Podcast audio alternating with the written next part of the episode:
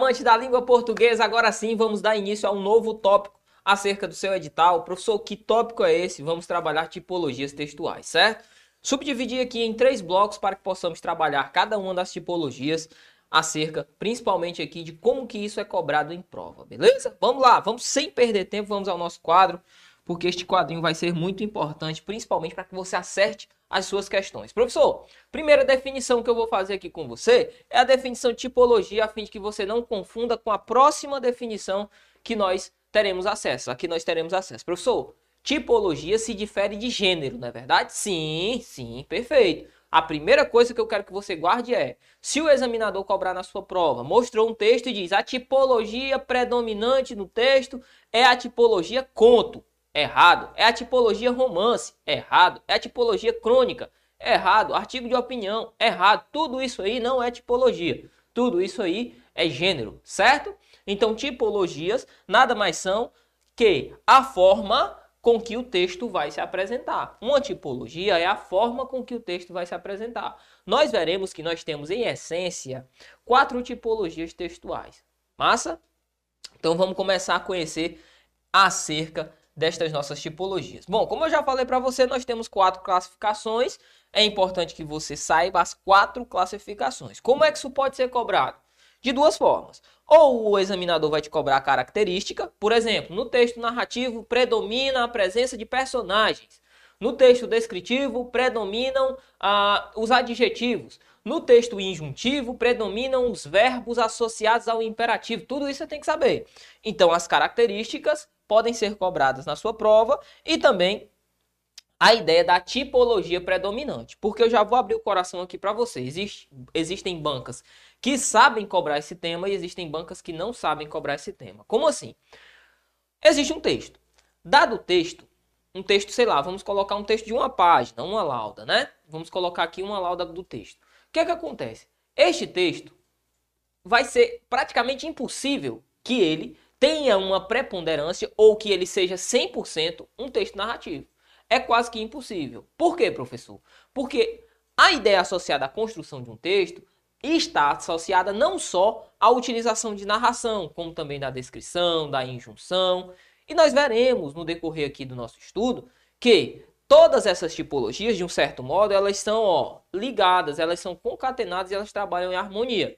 Então, o seu examinador, ao cobrar esse tipo de questão, e nós veremos isso também dentro das nossas questões, que ele tem que cobrar ó, a tipologia predominante, ou o texto é predominantemente narrativo, o texto é predominantemente dissertativo, ele tem que falar isso, é obrigação dele falar isso.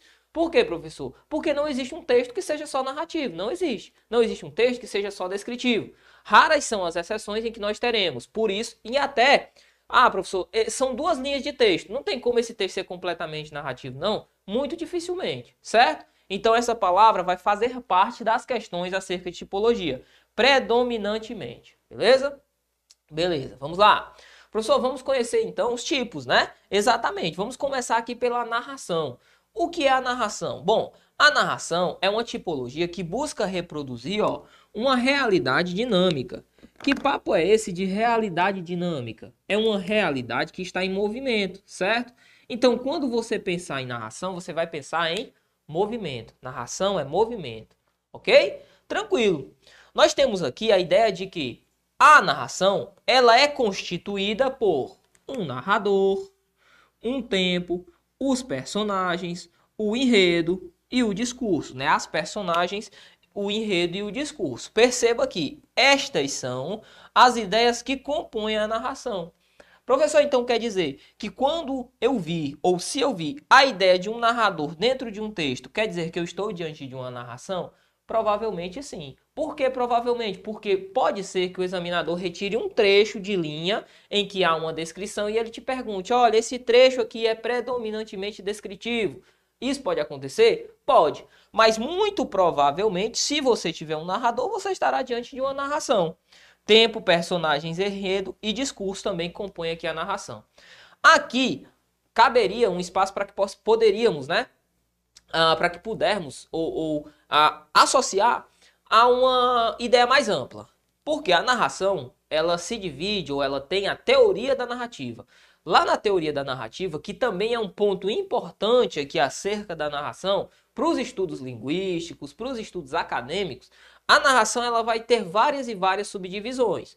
Por exemplo, dentro da narração eu tenho a ideia do tempo, como é que esse tempo funciona? Dentro da narração eu tenho esse narrador, esse narrador é personagem, esse narrador não é personagem, esse narrador como ele trabalha dentro da história. Esse tempo, ele é um tempo cronológico, ele é um tempo psicológico. Este enredo, qual é o clímax? Onde é que está o clímax desse, deste meu, desta minha narração? E o discurso, é um discurso direto, é um discurso indireto? Como é que esse discurso se apresenta? Mas tudo isso só é lembrado, só é colocado no seu estudo se porventura vier expresso no seu edital. Se assim não for, não precisa se preocupar, certo? Isso aqui bastará para que você consiga dominar e acertar todas as questões sobre este tema. Por fim, nós sabemos que a narração, ela é composta de uma realidade dinâmica, ou seja, movimento. Logo, o que é que vai apresentar? Verbos de ação, ok? Então guarda isso, os verbos de ação estarão muito presentes aqui na ideia da narração. Vamos para o próximo quadro, porque agora nós vamos conhecer um pouco sobre a descrição. O que é a descrição? A narração era uma realidade dinâmica. A descrição reproduz uma realidade ó, estática, ou seja, uma realidade parada. Se lá na narração havia essa predominância de termos que faziam com que se gerasse ali a narrativa, que não há. Aqui eu tenho muito mais uma ideia associada a mostrar algo que está acontecendo. Percebe? É uma realidade estática, é uma imagem composta por vários adjetivos e substantivos. Por quê? Porque se eu tenho adjetivos, significa dizer também que eu tenho substantivos. E o que é que os adjetivos fazem? Dar características. E como eu estou indicando características, eu estou trabalhando com a realidade que ela é parada. Ela não é um movimento, certo?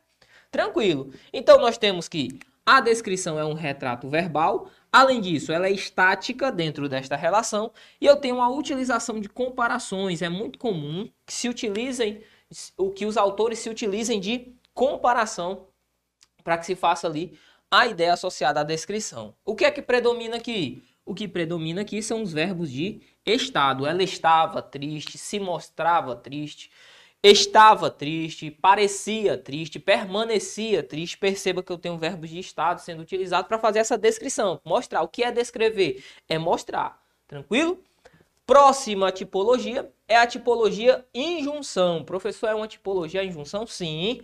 A injunção ela reproduz o que? Uma ordem, um pedido, um conselho e por aí vai. A injunção ela busca justamente trazer essa ideia associada de afirmações.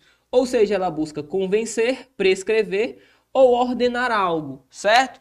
É muito comum em bulas de remédio, horóscopos e o que? Publicidades. Campanhas publicitárias se utilizam muito da tipologia em junção. Professor, o que é que predomina aqui? Predominam verbos no imperativo, certo? Então faça, compre, tenha, olhe, são verbos que estão no imperativo, são muito comuns aqui dentro da injunção. Por fim, vamos trabalhar um pouco acerca da dissertação. Professor, o que é que a dissertação tenta? Ela busca discorrer sobre um tema. Esse é o fato principal acerca da dissertação. Mostrar um tema. Ela é composta, a dissertação, por argumentos. Os argumentos estão presentes na dissertação. Até por quê, professor? Porque dentro da dissertação eu tenho a tentativa de fazer duas coisas. Quais são? A subdivisão da dissertação. Ó, eu tenho a dissertação argumentativa e a dissertação expositiva. Primeiro, eu posso dissertar, ou seja, trazer um tema, o autor ele pode mostrar um tema, a fim de convencer você, convencer ao leitor. Se ele tenta convencer, ele trabalha com argumentos para tentativa de convencimento. Eu vou estar diante de uma dissertação argumentativa, eu tento convencê-lo sobre algo, certo? Agora, ele pode estar dissertando, ou seja, mostrando um texto, só a fim de mostrar esse texto, tranquilo? Sem tentativa de convencê-lo. Eu estarei diante de uma dissertação que expositiva, é aquela que busca apresentar sem finalidade de quê? De convencer, certo? Aqui não há finalidade de convencimento. A argumentação é a tentativa de convencer. A exposição é a tentativa de mostrar o tema, não busca o convencimento. Então aqui os argumentos, eles não serão a fim de convencer, tranquilo? Simplesmente a fim de mostrar o tema ali disposto. Vamos fazer o seguinte, vamos começar as nossas questões sobre este tema. Bora lá. Questão de número 1. Um, Pergunta-nos o seguinte, ó. No texto, predominantemente narrativo, ele faz uma afirmativa, né? Ocorrem tanto o discurso direto como o discurso indireto livre. Perfeito? É isso que ele nos cobra. Para isso, eu tenho que fazer a leitura acerca desse texto e conhecer um pouco sobre o discurso direto e o discurso indireto livre. Vamos lá. Fala assim o nosso texto. Tarde de verão, é levado ao jardim na cadeira de braços. Sobre a palha, sobre a palhinha, perdão, dura a capa de plástico e, apesar do calor, manta xadrez no joelho.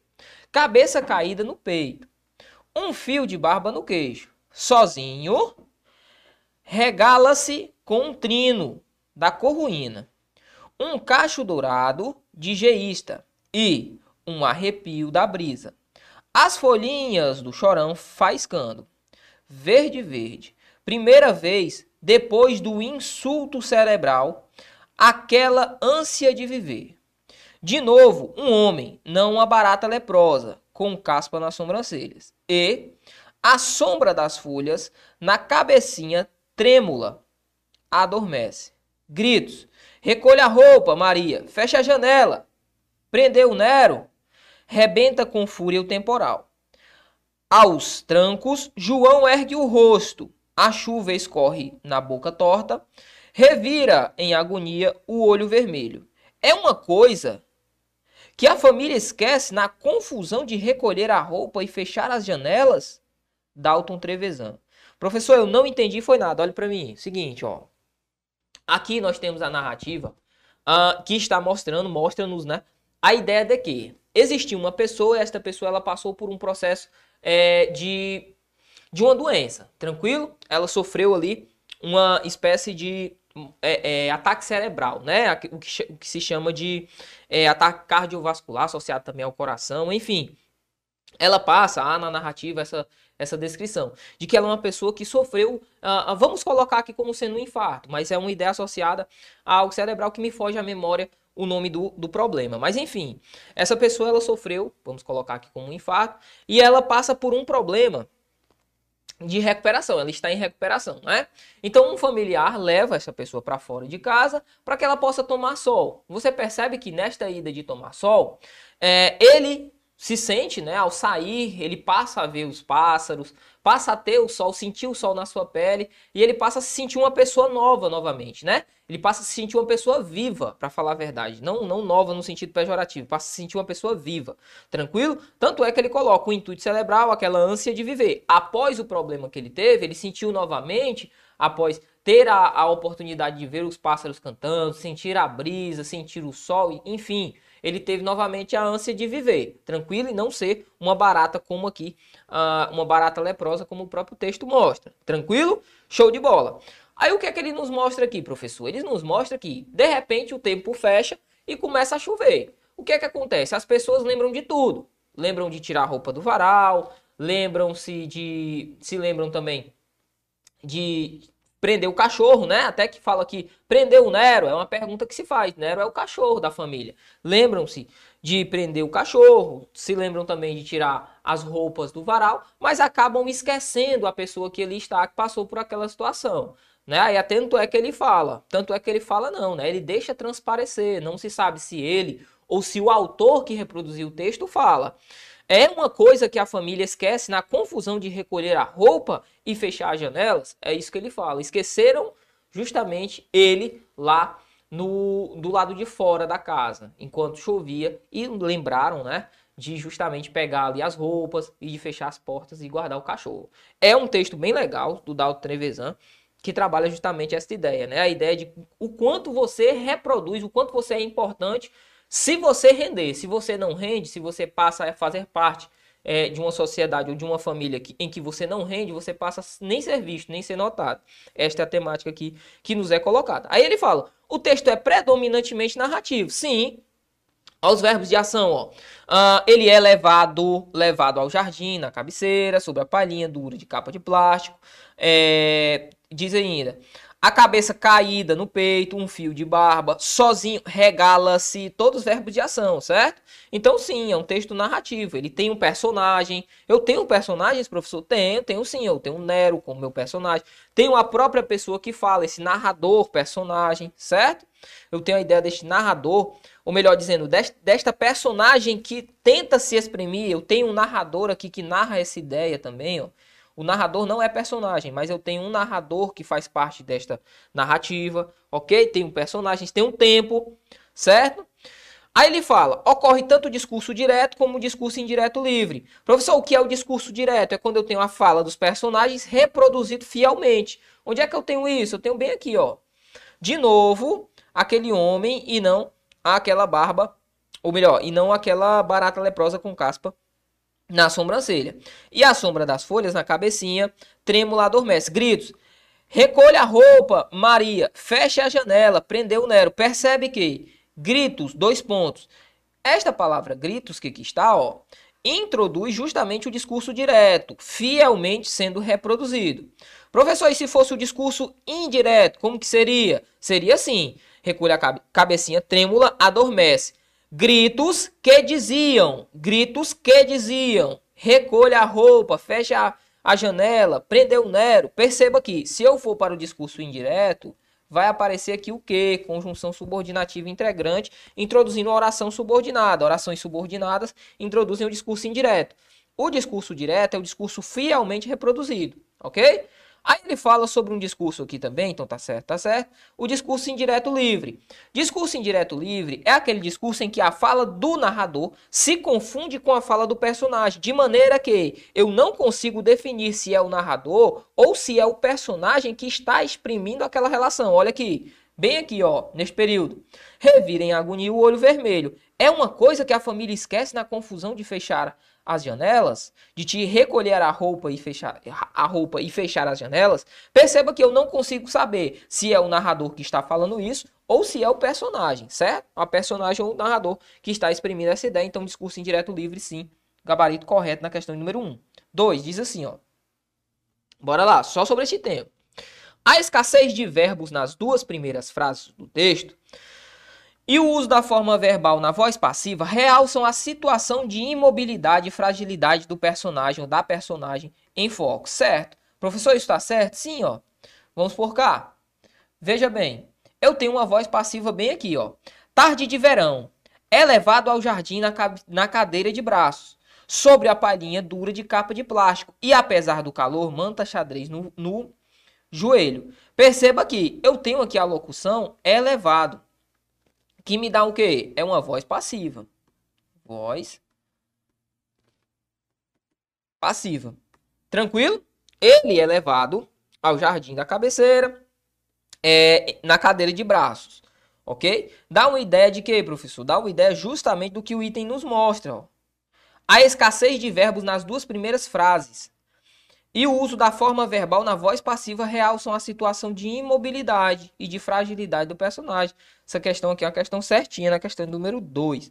3 diz assim, ó.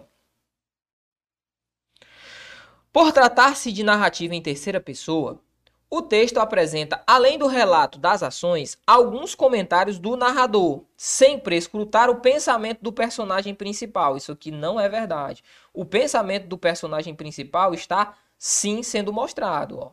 Quando ele fala assim, ó, ó, ó. De novo, um homem, não uma barata leprosa com caspa na sobrancelha. Perceba que isso aqui, ó, é ele, o personagem que se sente. Mas como que o narrador vai saber que ele, o personagem, está se sentindo assim, sem ter conhecimento acerca do pensamento dele? Não se sabe, não poderia ele ter essa ideia, né? Então ele só tem essa ideia porque ele consegue sim saber do pensamento de quem ali está sendo mostrado. Então, essa sentença aqui é a sentença errada, né? Vamos à próxima. Questão número 4 diz o seguinte: O uso das formas verbais ergue e revira, denotativas de movimento, indicam recuperação física decorrente da tomada da ânsia de viver. Tá errado, ó. Não é uma recuperação física, não é recuperação física. A recuperação, ó, ergue, que ele coloca aqui, ergue, a ideia de erguer, uh, que ele se, a que ele se refere aí está associada ao quê? Está associada a justamente ter de volta essa ânsia de viver. Ter de volta a ânsia de viver. Bem aqui, ó. A primeira vez depois do insulto cerebral, aquela ânsia de viver. Certo? E não necessariamente está associado a algo, é, é, a ele novamente voltar a andar. Não, ele continuava ali na cadeira de rodas, certo? Então isso aqui está errado na nossa questão número 4. Ó. Errada. Por fim, questão número 5, temos o seguinte. O prazer proporcionado pela percepção sensorial de pássaros e plantas contribui para que o personagem se sinta revigorado e recupere a sua autoestima. Verdade, né? Ó? Certíssimo. Lembra que eu falei para você? Quando ele sai de casa, ele vai ao sol, ele consegue ver os pássaros, ele consegue sentir o vento, né? Perceber as plantas e tudo isso faz com que ele se sinta vivo novamente, certo? Então, a sentença certa também na questão de número 5, beleza? Tranquilo, professor. Aqui nós trabalhamos apenas com narração. Primeiro bloco, trabalhamos apenas com narração. Eu espero por você daqui a pouquinho para que possamos continuar com tipologias textuais. Valeu! Salve, salve, amante da língua portuguesa! Já estamos de volta. Vamos continuar o nosso estudo acerca das tipologias textuais. Você viu comigo narração, descrição, viu também a injunção e ainda a figura da dissertação, que se divide em duas: dissertação argumentativa e dissertação expositiva. Tudo isso foi estudado por nós. Vamos fazer o seguinte: vamos partir logo para a nossa primeira questão, a fim de que possamos estudar a descrição. Bora lá! Temos aqui um texto. O comando diz: leia o texto abaixo para responder os itens 1 de 1 a 5. Bom, muito provavelmente todas as questões vão envolver o texto. Então já vamos partir para a leitura, certo? Ó, começo do texto fala assim: Como você pode ver, uma garotinha está deitada displicentemente no colo de um senhor bem velhinho e bem simpático. Aqui nós temos uma descrição, tranquilo? Aqui é predominantemente descritivo, porque ele descreve uma ação. Beleza? Perdão. Ela parece um anjo. Loirinha, cabelo castanho claro, encaracolado, nariz e boca perfeitos. Ar inteligente e sadio, uma dessas crianças que se vê em anúncios. Pelo jeito, deve ter umas três ou quatro anos, três ou quatro anos, não mais que isso.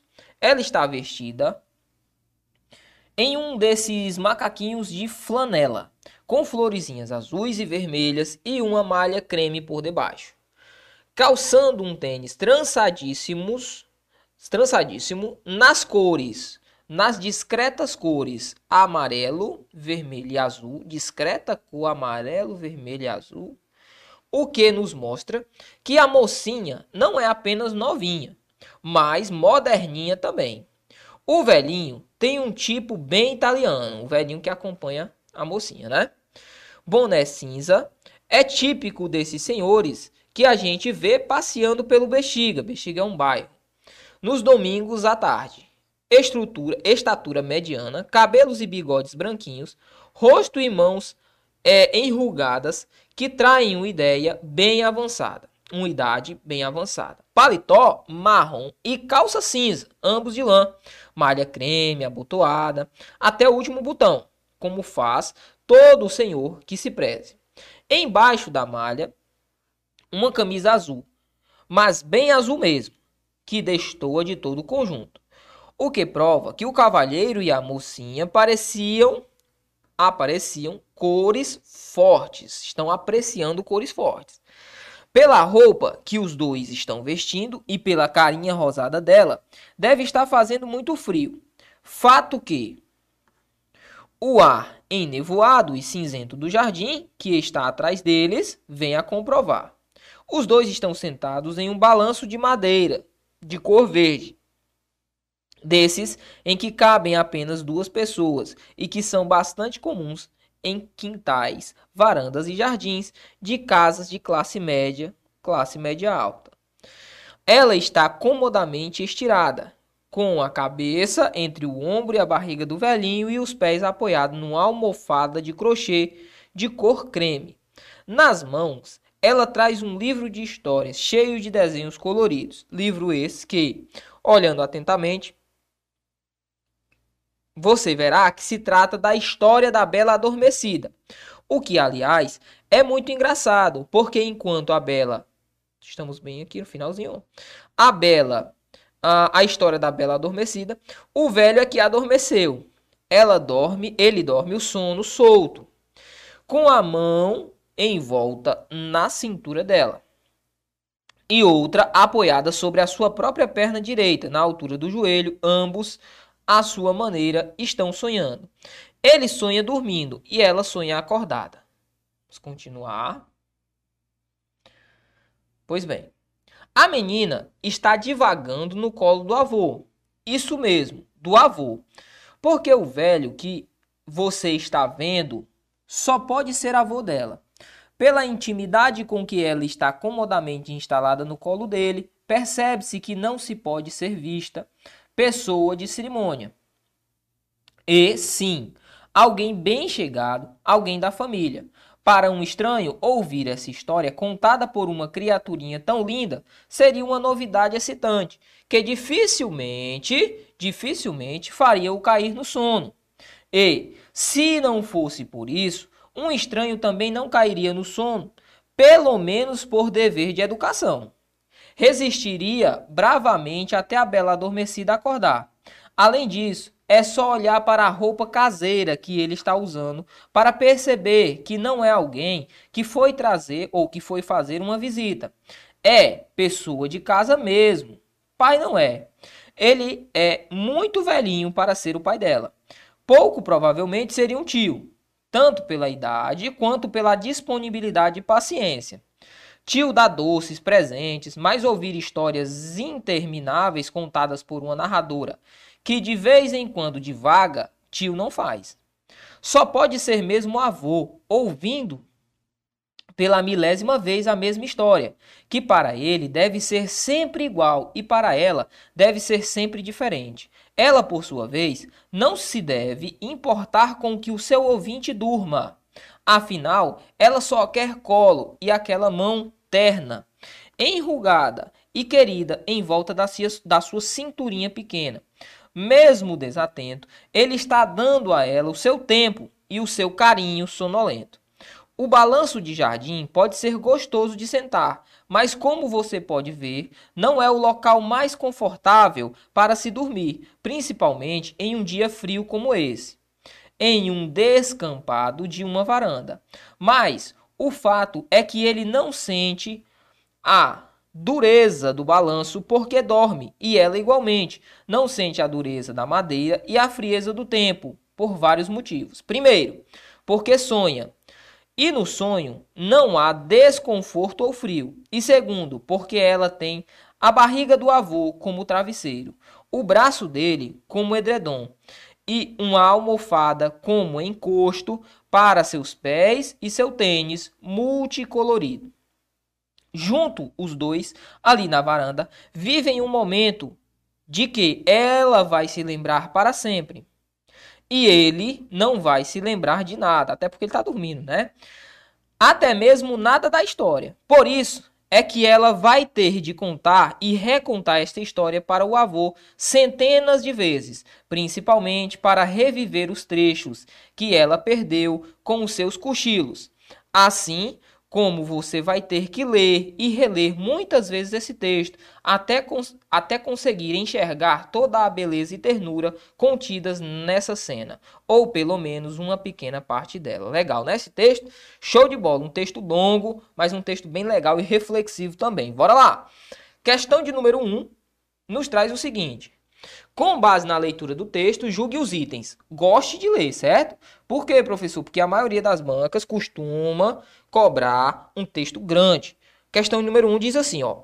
Há uma ironia ou a ironia nos trechos. Deve ter uns 3 ou 4 anos, não mais que isso.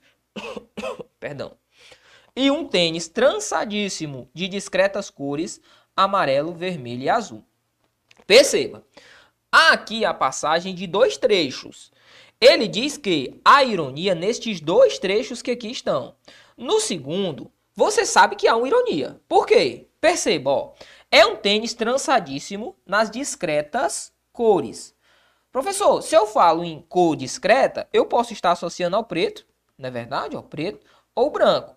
Preto e branco são cores discretas, sim. Principalmente o preto. principalmente o preto.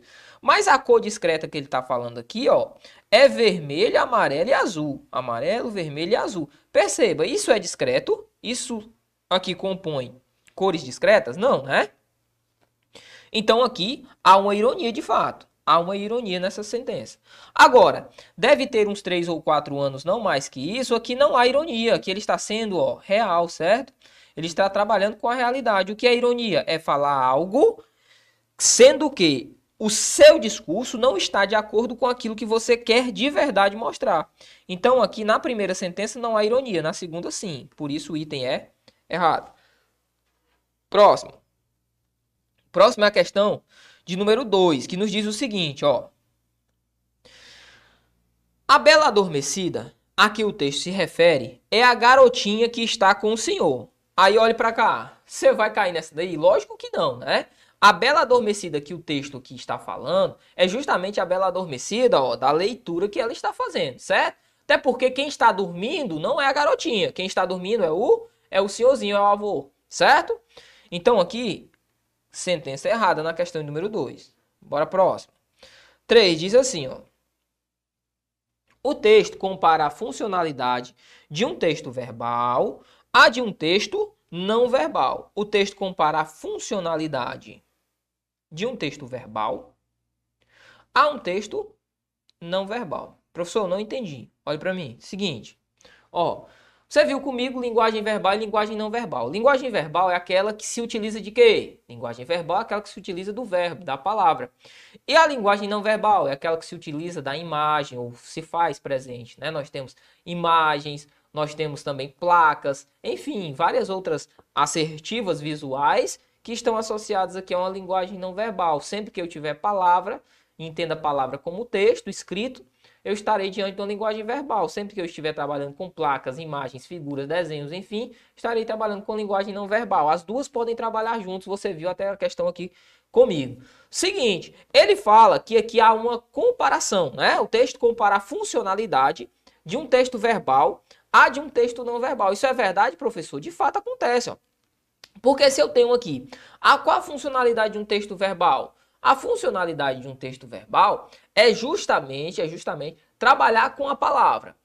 Qual a funcionalidade de um texto não verbal? Trabalhar com a imagem. O que é que um texto verbal tem que um texto não verbal não tem? O texto verbal se apropria da palavra, o texto não verbal se apropria das imagens. Perceba que por fazer uma descrição, por fazer uma descrição daquilo que nos é mostrado, há aqui sim uma comparação entre a funcionalidade de um texto verbal e um texto não verbal. Então, sentença certíssima na questão número 3. Próxima questão número 4, diz o seguinte, ó. Uh, segundo o texto, há mais afinidade entre avós e netos do que entre tios e sobrinhos. Professor, eu consigo perceber, professor, que lá no texto, o texto me falou o seguinte: o texto disse que dentro daquela construção, aquele senhor que estava ali não poderia ser um tio, porque o tio dá presente, o tio faz isso, mas agora ouvir uh, uma história, ouvir uma garotinha contando uma história, o tio não faz não. Quem faz isso, quem só pode fazer isso é o avô. Então eu posso chegar à conclusão que há mais afinidade entre avós e tios, é verdade isso? Não, eu não posso chegar a essa conclusão. Por quê? Porque ele diz segundo o segundo o texto. O texto não me afirma isso. O texto apenas dá uma passagem em que ele fala que o tio não costuma fazer aquele tipo de situação. Agora dizer que o texto afirmou que há mais afinidade entre os avós e os netos do que entre os tios e os sobrinhos, isso não é verdade. Isso não é verdade. Até porque a ideia aqui, então errada, né? Até porque a ideia aqui era falar justamente que os avós teriam essa capacidade de escutar os netos, passar mais tempo com os netos, enquanto os tios não teriam essa capacidade. Agora, falar que há afinidade segundo o texto, não, porque o texto não afirma isso pra gente, certo? Então, errada a questão número 4. Por fim, vamos para a questão número 5, que nos diz o seguinte, ó.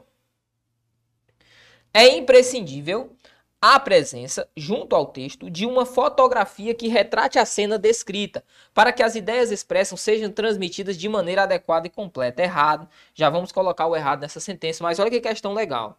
É imprescindível a presença, junto ao texto, de uma fotografia. Meu aluno, perceba, enquanto eu estava fazendo a leitura com você, você percebeu que você precisaria de uma fotografia para que você retratasse, para que fosse retratada a cena descrita, que as ideias expressas fossem transmitidas de maneira adequada e completa. Precisou ali de uma fotografia?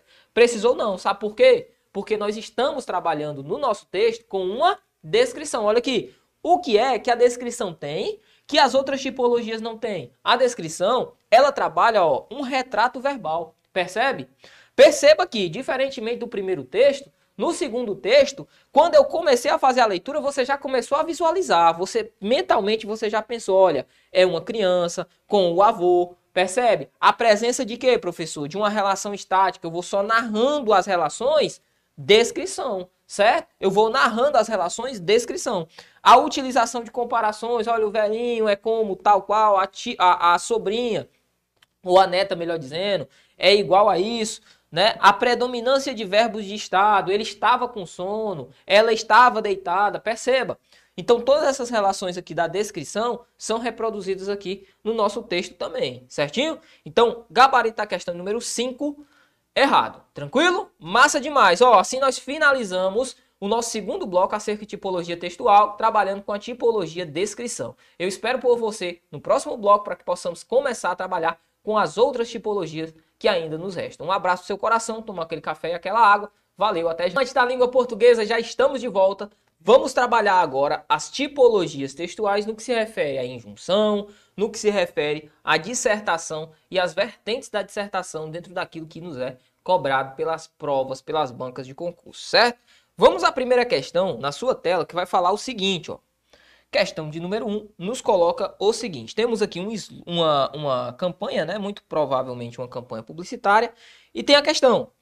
Uh, no trecho, tentar subornar o guarda para evitar multas. A oração para evitar multas expressa a causa, o motivo que leva alguém a cometer o suborno. Professor, será que é isso mesmo? Bora lá. Vamos ler o que a campanha nos diz, ó. Pequenas, é, pequenas, diga não Pequenas o quê? Pequenas corrupções, né? Pequenas, a continuação tá bem aqui, ó. Pequenas corrupções. Diga não, ok? Tranquilo. Vamos aqui por cima. Bater ponto pelo colega de trabalho é uma pequena corrupção? É uma pequena corrupção. Tentar subornar o guarda para evitar multas, uma pequena corrupção. Colar na prova, pequena, é, uma pequena corrupção. Não dar nota fiscal, pequena corrupção. Furar fila, acontece demais, né? Outra pequena corrupção, segundo o texto. Ó. Aí vamos ao que nos diz aqui este espacinho. A mudança por um Brasil mais ético começa em cada um de nós. Maus hábitos cotidianos muitas vezes são, na verdade, práticas antiéticas e até ilegais, que devem sim ser combatidas. Diga não às corrupções do dia a dia e faça sua parte na luta. Aí tem aqui uh, o nosso site, né, a fonte sendo colocada, né? E a hashtag contra a corrupção. Perfeito, consegui fazer a leitura de tudo, professor, já visualizei. Agora sim eu vou fazer a leitura da questão, aquilo que a questão me pede. Ele diz que a ideia de para evitar multas, ó, indica o motivo, indica a causa, indica o motivo que leva alguém a cometer suborno. Onde é que está isso? Está bem aqui, ó. Tentar subornar o guarda para para evitar evitar multas. Cara, é muito comum que as bancas façam isso, tá? É muito comum que as bancas façam isso. Elas vão pegar a oração final, ou seja, a oração que indica finalidade, e vão chamar a finalidade de quê? De causa ou de motivo. Essa questão, de cara a gente já consegue matar que ela está errada. Né? A questão número um está errada. Professor, por quê? Para evitar multas, professor, não é a causa, não? Não. Não é a causa, não. Qual é a consequência? Tentar subornar o guarda? De onde é que tem isso, cara? Não, a relação semântica não é assim, ó. Tentar subordinar, subornar, melhor dizendo, o guarda, isso aqui, para evitar multas, tentar subornar a fim de evitar multas, com esse intuito, evitar multas, indica o que? Indica a finalidade, como já foi descrito ali, ó. Indica a finalidade, certo? Então a questão de número 1, um, a questão é errada, porque não indica a causa, o motivo, mas sim a finalidade. 2 diz assim, ainda sobre o texto, né? Uh, no trecho, diga não às corrupções do dia a dia. Seria correto o emprego do sinal indicativo de crase. Olha aí, professor, a gramática voltando aqui no texto. No vocábulo a, em dia a dia. Expressões, e você vai lembrar das nossas aulas de crase, já faz um bom tempo, né? Que nós estudamos as aulas de crase. Dia a dia. Perda a perda. Perda. A perda. Enfim, e todas as expressões em que eu tenho a duplicidade de ideias, ó, dobrou a palavra, dobrou, dobrou a palavra, dobrou, então não posso colocar a figura da crase. A crase ela é proibida, né? Você estudou isso comigo, você sabe sim que essa informação é uma informação coerente. Aí falar então que eu poderia utilizar a crase aqui é uma informação, ó, seria correto o emprego do sinal indicativo de crase no vocábulo, está errado, né? Porque eu não poderia utilizar até pela, pela repetição das palavras. Repetiu, não usa, já era, toca o barco. Bora lá.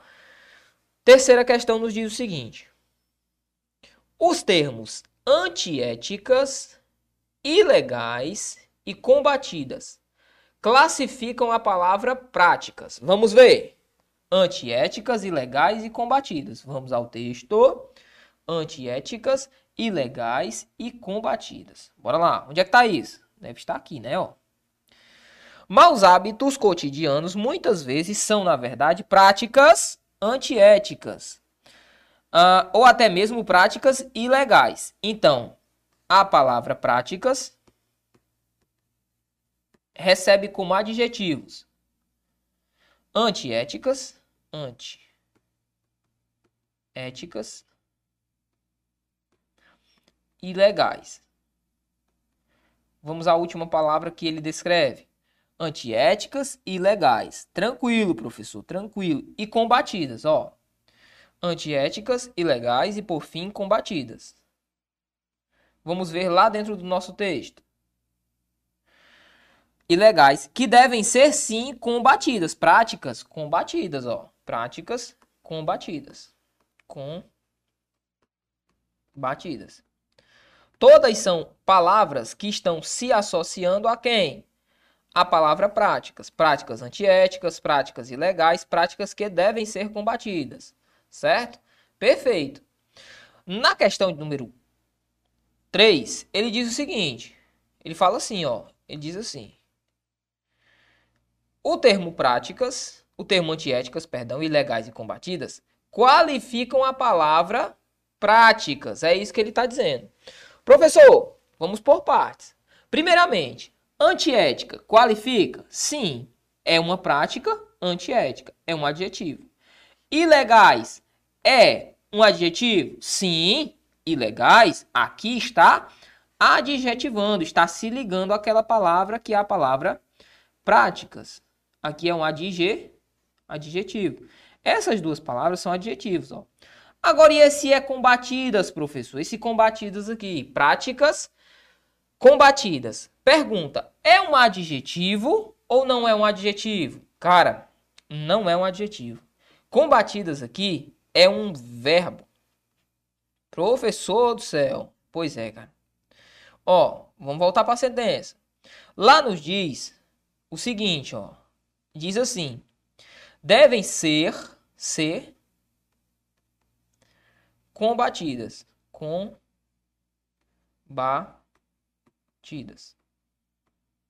Certo? Você percebe que esse seu verbo, esse verbo combater, que aqui está, ó, combatidas, qual é a terminação? A terminação é ida.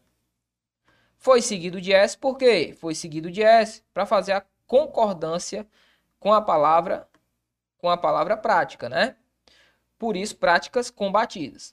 Qual que é o problema dessa sentença? O problema é que aqui eu tenho um verbo que se apresenta no particípio, algo que já foi estudado por nós, né? Particípio.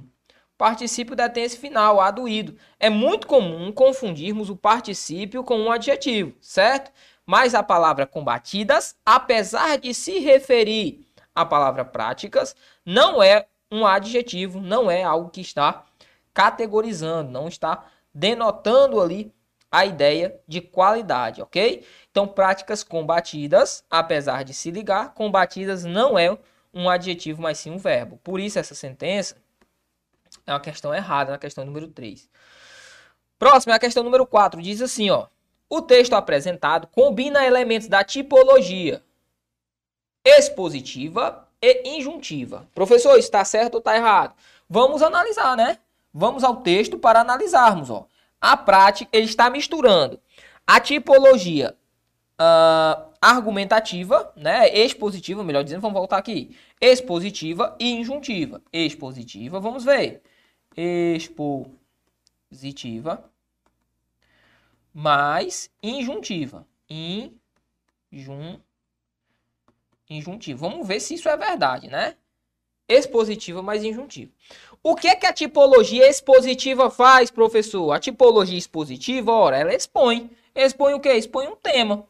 A exposição aqui do tema, qual é, professor? A exposição aqui é acerca da corrupção. Diga não à corrupção. Furar fila denota essa ideia. Aqui eu tenho uma exposição? Sim, eu tenho um resquício da tipologia expositiva, porque eu mostro, ó, estou expondo um tema. Que tema é esse? A corrupção, certo? Beleza? Então, tranquilo. Agora, a tipologia injuntiva. O que é que eu tenho de característica na tipologia injuntiva? Vamos ver? Vamos ao nosso quadro, ó. Para que você tire um pouco o slide do seu rosto. Seguinte, na injunção, você sabe que eu tenho a reprodução de uma ordem, de um pedido, de um conselho. É composta por afirmações. Além disso, eu tenho a busca por tentar convencer, tentar prescrever, tentar ordenar. É muito comum em bulas, horóscopos ou publicidades. Aqui eu tenho uma ideia publicitária. E eu tenho a predominância de verbos no imperativo. Será que eu tenho esses elementos aqui neste texto? Vamos ver. Vamos lá, ó. Seguinte, ó. Quando eu digo assim para você, diga, diga não. Diga não é um imperativo, né? Não? É sim, é um imperativo. Imperativo é próprio de quem? É próprio da injunção, certo? Ok, maus hábitos muitas vezes são, na verdade, práticas antiéticas e ilegais que devem sim ser combatidas. Diga não à corrupção do dia a dia. Faça a sua parte. Percebe? Eu tenho o verbo dizer, tenho o verbo fazer, tranquilo? Que estão todos no imperativo. Impera... Imperativo. Ok? Próprios de quem? Da tipologia injunção. O imperativo é próprio da tipologia injunção, da injuntiva, certo? Aí ele diz o seguinte: o texto apresentado combina elementos da tipologia expositiva, sim, porque expõe o tema, e injuntiva, certinha a questão de número 4. Próximo, a questão número 5. Questão número 5 vai nos trazer também um texto e vai dizer o seguinte, ó. Leia o cartaz a seguir. Aqui está o cartaz, certo? Não se preocupe. O seu material de apoio também traz esse cartaz. Se ele estiver embaçado para você, não se preocupe. Tem como nós fazermos a leitura aqui. Para mim está de boa. E o seu material também está ok, certo? Ele diz assim, ó. Questão número 5. No texto, observam-se trechos expositivo e injuntivo. Vamos ver. Uh, e a 6. As formas verbais acesse, conheça e consulte caracterizam-se por uma uniformidade de flexão de modo e pessoa. Vamos ver, né, também. Bora lá. Começando por dizer que o texto observam-se trecho expositivo e injuntivo. Primeiramente, quem explora ilegalmente a Amazônia pode até tentar, mas não vai conseguir se esconder da gente. Ah, professor, que é uma afirmativa, né? Afirmativa. Antes, identificar quem explorava ilegalmente a Amazônia não era fácil, mas agora o Ministério Público Federal ah, acionou uma nova ferramenta e uma nova metodologia de trabalho que utiliza o que? Imagens de satélites, a fim de fiscalizar toda a região amazônica, identificando e produzindo provas para tentar prevenir ou tentar prender os verdadeiros criminosos dessa representação, né? Tranquilo. Aí nos termina aqui justamente trabalhando esta ideia da prisão desses elementos. Aí ele diz, ó, acesse Amazônia Proteger, MPF, Paraná, conheça o projeto e consulte. Aqui estão os verbos a que ele se refere, né, ó. Acesse, conheça e consulte, né? Consulte se determinada área da sua região se uh, se identificar, né? Aí tem a Amazônia e tal, Ministério Público Federal. Beleza. Aí ele diz, no trecho, observam-se texto da tipologia expositiva e injuntiva. Professor, aqui há a exposição? Sim, ele começa a tratar sobre o tema de sobre o tema da Amazônia, ó. Antes identificar quem explorava ilegalmente a Amazônia não era fácil, mas agora o Ministério Público acionou, além de ter aqui a tipologia, a tipologia dissertação ou dissertativa, dissertativa. Eu tenho a tipologia dissertativa de que tipo? Expositivo, que é dissertar, tratar sobre um tema. Qual é o tema aqui? Identificação de quem? Dos criminosos que exploram a Amazônia. Então eu tenho sim a, a ideia dissertativa expositiva no meu texto. Além disso, há uma injunção? Há injunção, ó, nestes verbos que estão no imperativo.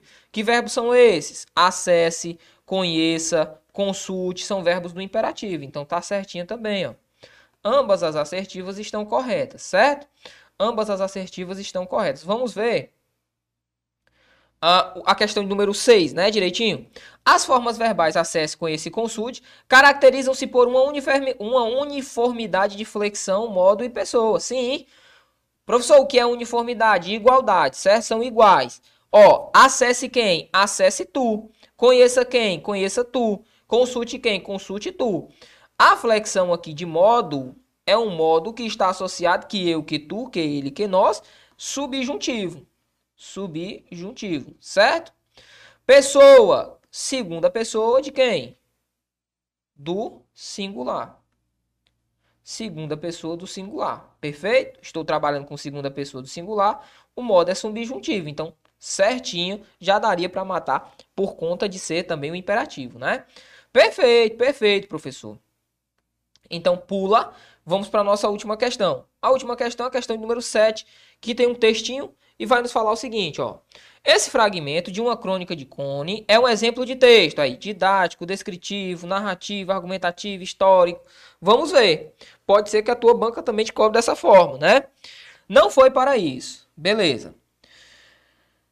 Não sei se é verdade. Dizem que Santos Dumont suicidou-se quando soube que durante a Guerra Mundial, a primeira durante a durante a Guerra Mundial, a primeira, de 1990 e 1914 a 1918, estavam usando aviões para bombardear cidades indefesas. Uh, não fora para isso, pensava ele, que inventara a, a navegabilidade no ar façanha que ninguém lhe contesta. Tampouco inventaram o avião, cuja autoria lhe é indevidamente negada pelos norte-americanos, excetuando o doutor Guillotin, que construiu um aparelho específico para matar mais rapidamente durante anos de terror, na Revolução Francesa em geral. O pessoal que inventa alguma coisa pensa em beneficiar a humanidade, adotando ou dotando-a de recursos que tornam a vida melhor, se possível, para todos. Esse guilhotinho aqui, quem não conseguiu fazer a semelhança, né? Ele criou a guilhotina, certo? Guilhotina. Que era um objeto que, uau, decapitava as pessoas, né? Tranquilo, tranquilo. Aí ele diz, a ideia aqui associada é justamente essa, né? Mostrar que, muitas das vezes, o é, pensador, quem cria uma determinada uma determinada ferramenta, cria pensando no bem, né? Mas a, a humanidade vai e distorce esse bem que fizeram, né? Tranquilo? Aí ele diz esse fragmento da crônica de Cone é um exemplo de texto. Vamos lá, vamos lá. É um texto didático, pois ensina algo sobre personagens famosos. Ora, conheço, eu tenho certeza que o Guilhotin você não conhecia. Tranquilo? Então, personagens famosos não. Eu tenho um personagem famoso, que é quem? É o Santos Dumont, né? O Santos Dumont é muito estudado, mas agora, personagens não, que o Guilhotin ninguém conhecia. B. Além disso, a tipologia não é didática. B. Descritivo, pois fornece dados sobre as invenções didáticas ou citadas. Descritivo não. Por quê? Porque ele está mostrando, ó, há uma finalidade aqui, ó. Há uma finalidade. Professor, há uma finalidade nesse texto? Há uma finalidade. Finalidade é essa, defender uma ideia. Ó. Ele quer defender uma ideia. Quando eu tento defender uma ideia, o que é que eu estou fazendo? Eu estou o quê, professor? Eu estou trabalhando com uma dissertação. Mas não é uma dissertação qualquer, ó. É uma dissertação de que tipo? Argumentativa. Uma dissertação argumentativa, certo? Tranquilo. A EAC diz assim: narrativo, pois relata a história da criação do avião e da guilhotina. Não. Aqui está errado também. O item D diz argumentativo, pois apresenta fato que comprova o título da crônica. Vamos ver. Não foi para isso. Ó, de fato, não foi para isso que as ideias foram criadas. Perceba que ele deu o título e ele discorreu sobre esse título para defender uma ideia. Que ideia é essa? Que não foi para isso, ou seja, não foi com aquela finalidade, não foi com aquela finalidade que a guilhotina ou o avião foram inventados, certo? Tranquilo? Então, gabarito letra D de Deus. O item E diz histórico, pois traz informações sobre o passado a fim de registrá-lo, também não. A categoria é argumentativo, certo? Massa demais. Professor, foi? Foi sim. Assim, nós finalizamos a nossa ideia acerca das tipologias textuais. Agora, o que, é que a gente vai fazer? Vamos começar a dicotomia entre tipologia e gênero, para que você não confunda na prova. O examinador é muito malvado. Ele vai dizer assim, ó, o conto é uma tipologia textual. Tá errado. Ele vai dizer assim, a narração é um gênero textual. Tá errado. Certo? Tipologias. Quatro. Nós já definimos todas as quatro para você. Narração, descrição, injunção e dissertação, que pode se desenvolver em duas: dissertação argumentativa ou expositiva. São essas as tipologias que você vai encontrar na sua prova. Daqui para frente o que a gente vai estudar são gêneros, não confunda tipologia com gênero, beleza? Espero por você daqui a pouco para que possamos começar o estudo acerca dos gêneros textuais. Valeu! Ei, peraí! Acabou não! Você que estava acompanhando essa aula, você não pode perder uma super oportunidade de ser aluno objetivo concurso. Aqui na descrição do vídeo vai ficar o link para que você faça parte da tribo objetivo e possa resolver mais questões e ter acesso a mais teoria. Esperamos por você. Valeu!